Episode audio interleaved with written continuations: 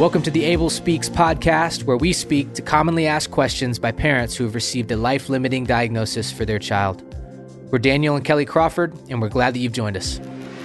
Okay, uh, welcome to the Abel Speaks podcast. This is going to be a unique episode. Uh, if you've been tuning in with us previous, or if you're brand new, uh, this podcast really exists as an archive of commonly asked questions where we are speaking to parents who have chosen to carry a child with a life limiting diagnosis and navigating what that journey looks like. Um, a part of that journey, oftentimes, is encountering the uh, decision around uh, what is often presented from, at least up to this point, uh, in our nation's recent history, from a medical provider as considering terminating or aborting the pregnancy after you have received a diagnosis of uh, this sort for your child that indicates that that your time with them might be short. And so uh, that's what we really exist to do, and what this podcast exists, and who who we're talking to. And yet, in this current cultural moment, where after nearly five decades, the federal law of the land was such um, that abortion, you know, has been framed as a you know a freedom, a, a women's right to choose. And uh, specifically, if you're uh, a person of faith, and you're thinking, okay, how do I think through this conversation? The the culture and the conversations that I'm seeing online, the voices are, are so loud and coming from both directions. Um, what should I think? And so I'll, I'll, try and simplify all that with just the question of, okay, Roe versus Wade uh, has just been overturned. Now what? And so we're joined again uh, by our friend Todd Wagner, uh, pastor for 22 years at Watermark Church and somebody who has just led extraordinarily well in helping Christians process uh, this conversation around abortion and uh, being pro life and what does that even mean? And uh, being pro choice and what does that even mean? And so, uh, to the people out there that are now wondering, hey, what is my next step of faithfulness? Okay, now there's this legal decision that's come down. Uh, what does that mean and what does that not mean? And as uh, a person who seeks to walk with and honor the Lord, uh, how should I be feeling about it right now? So there's a nice, simple question for you, Todd. So, first of all, let's just talk about what happens when Roe v. Wade is overturned is it doesn't make abortion illegal.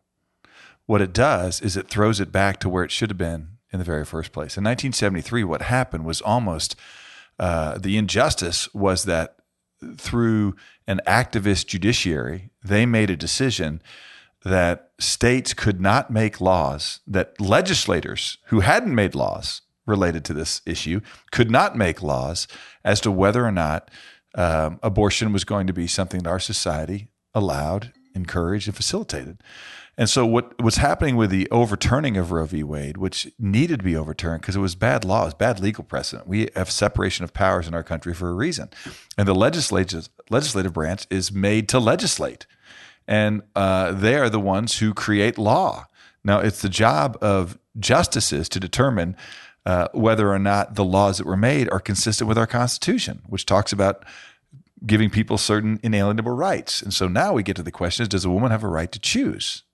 All right. And should our legislators, whether our states or our local or our federal government, make decisions about a woman's right to choose? And I would just say, well, choose what? What clothes she wears, who she marries, all right, uh, what her favorite movie or band is? Well, absolutely. Does a woman have a right to choose to terminate the life of another person? I don't think so. Okay. Um, you know, her body, her choice. That's right. But we have to understand that child inside of the woman is not her body. It is not a cyst. It's not a clump of her cells. It's a separate individual with unique DNA that that child is dependent upon that mother for life, but so is a two month old dependent upon that mother or that father for life. So all Roe v. Wade is doing is pushing this back to um, legislators that will then make a decision as to whether or not they want to facilitate um, uh, the right for women to terminate life or men to terminate life by paying for an abortion to happen to a woman. Let me just say this Roe v. Wade uh, being overturned uh, is simply um, uh, justices with, I think, integrity looking at our Constitution and just saying this should never been something that we decided. Okay. And then, secondly, to people that would just say, well, should we really decide that? I would say, absolutely. Every law is a moral decision. You, know, people go, well, should we legislate morality? The answer is that's what a law is. It's a judgment on what is right and what is wrong. And so the question isn't should we should we legislate morality? The question is whose morality are we going to legislate? So I, I I just would say this is not a nuanced conversation. This is not like ah, I don't really know. You know, I don't want to impose my values on other people. Really? Are you against rape? Are you against pedophilia? Are you willing to impose your values that you live in a society that doesn't allow for rape? I mean, let's just go right down the list. Think about your words and think about what's going on. You first, you want to impose your your, your ideas about slavery and, and racial injustice on people? Because you're going to know about the character of a nation based on its laws.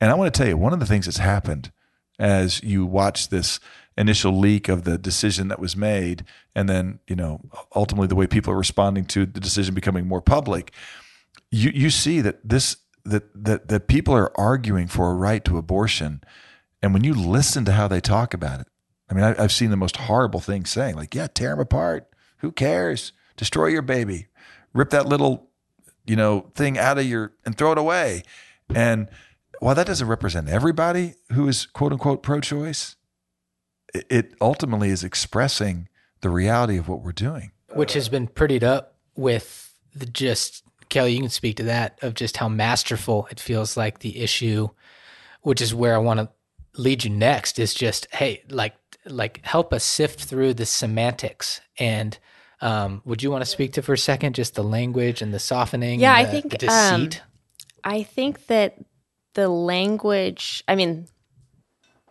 the I don't even like to use pro-choice and, and pro-life, but um, I would say the language that the pro-choice side has used, the narrative that they have written, um, I mean, was masterfully done, right? Because it has desensitized us to what is actually happening and what's not happening, and desensitized us to, I mean, our offspring, which is like mind blowing, you know, that we as humans, I mean, what you were talking about on a previous episode, but the fact that a mother can view their offspring as um, an evil thing that is worth getting rid of is um, outside of how God created us, you know, to love our children. There's something innate in us um, as parents that makes us want to move towards our children, not to move away from them.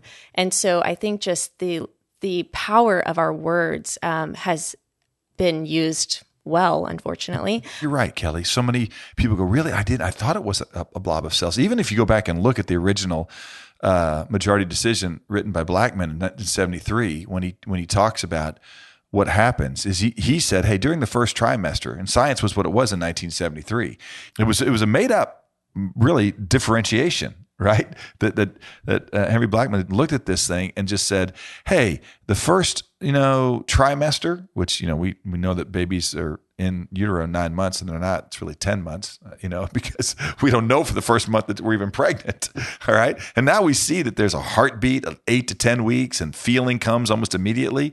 And so, but he was making the case that during the first you know trimester, yeah, no problem Okay. Second trimester, hey, maybe states can some make laws. And then certainly in the third, you know, he, he, he created the the idea that maybe you need to really be careful that third trimester. But that that's just a you need to know it was a human all along. It wasn't like it all of a sudden became human. The second that that zygote exists, that you know blastocyst exists, that fetus exists, that embryo exists. Those are all just different stages of human development. I mean, blastocyst, embryo, teenager, toddler, young adult. Those are all different descriptors of the same thing a human being. Okay. And so you got to ask yourself, is it ever okay to terminate the life of a human being? And then some people go, well, yeah, but that poor mom, you know, she doesn't want to be a mom. Well, okay.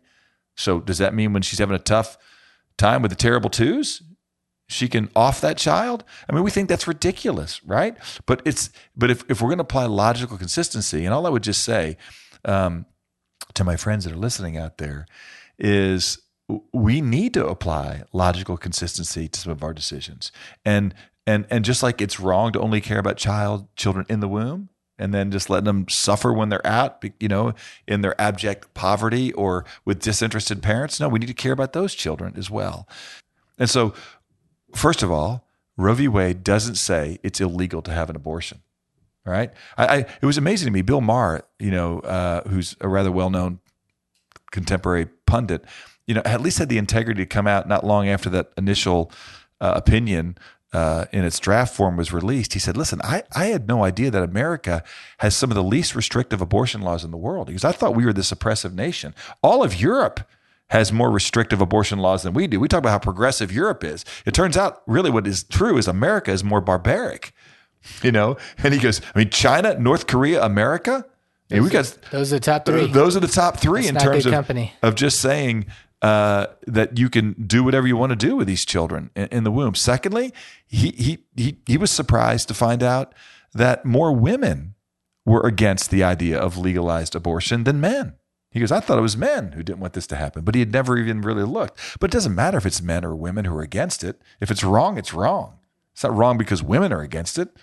Okay. It's wrong because it's wrong. Yeah. And I think the reason as a ministry, um, we wanted to address this is just because um, in all things I've stated this on other podcasts, but our heart really is to educate and equip people so they can make make the best right decision. And so um, we often find whether it's a family that we're serving or just people in the community that we're talking about um, this topic with, most people don't understand what a, the procedure of abortion is. They don't understand the science behind when life begins. And so for us, our heart is just to um, hopefully pose some uh, thoughts that make you go, hmm, maybe I will go and do a little more research to educate myself on uh, what is and isn't happening um, so I can form a more educated decision. Um, and then I think also from just a biblical perspective, as believers, um, what would you say to people who maybe feel like hey, this feels just like a complicated, nuanced situation. And so I just don't feel comfortable um, addressing it or speaking to it, even though I might speak on all the other political, social issues that have been going on in our day. But this one I'm going to choose not to um, be willing to enter into dialogue about. Yeah. Um, you know, I would ask what they mean by complicated. Okay. Does that mean that you might say something that's going to make people lash out at you? You know, all that's required, Edmund Burke said, you know, for, for evil to triumph is for good men to do nothing. And one of the ways to not have a problem with evil is to go along with evil.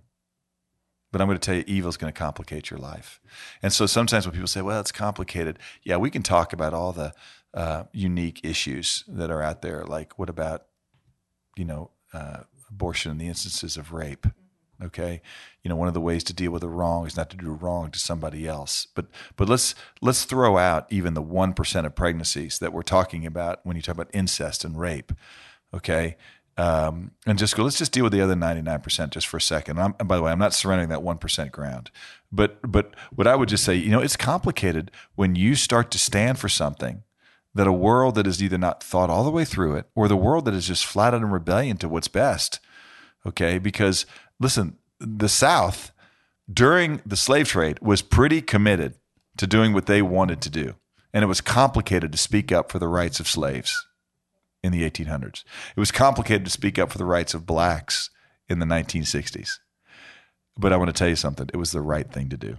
And you ought to go ahead and complicate your life if you're an individual, especially uh, with any conviction, okay? Because uh, that's your privilege, that's your job.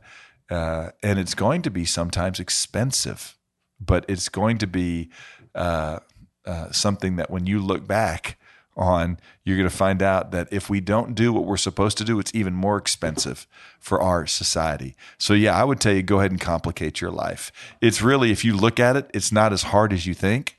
What's hard is that truth sounds like hate to those who hate the truth.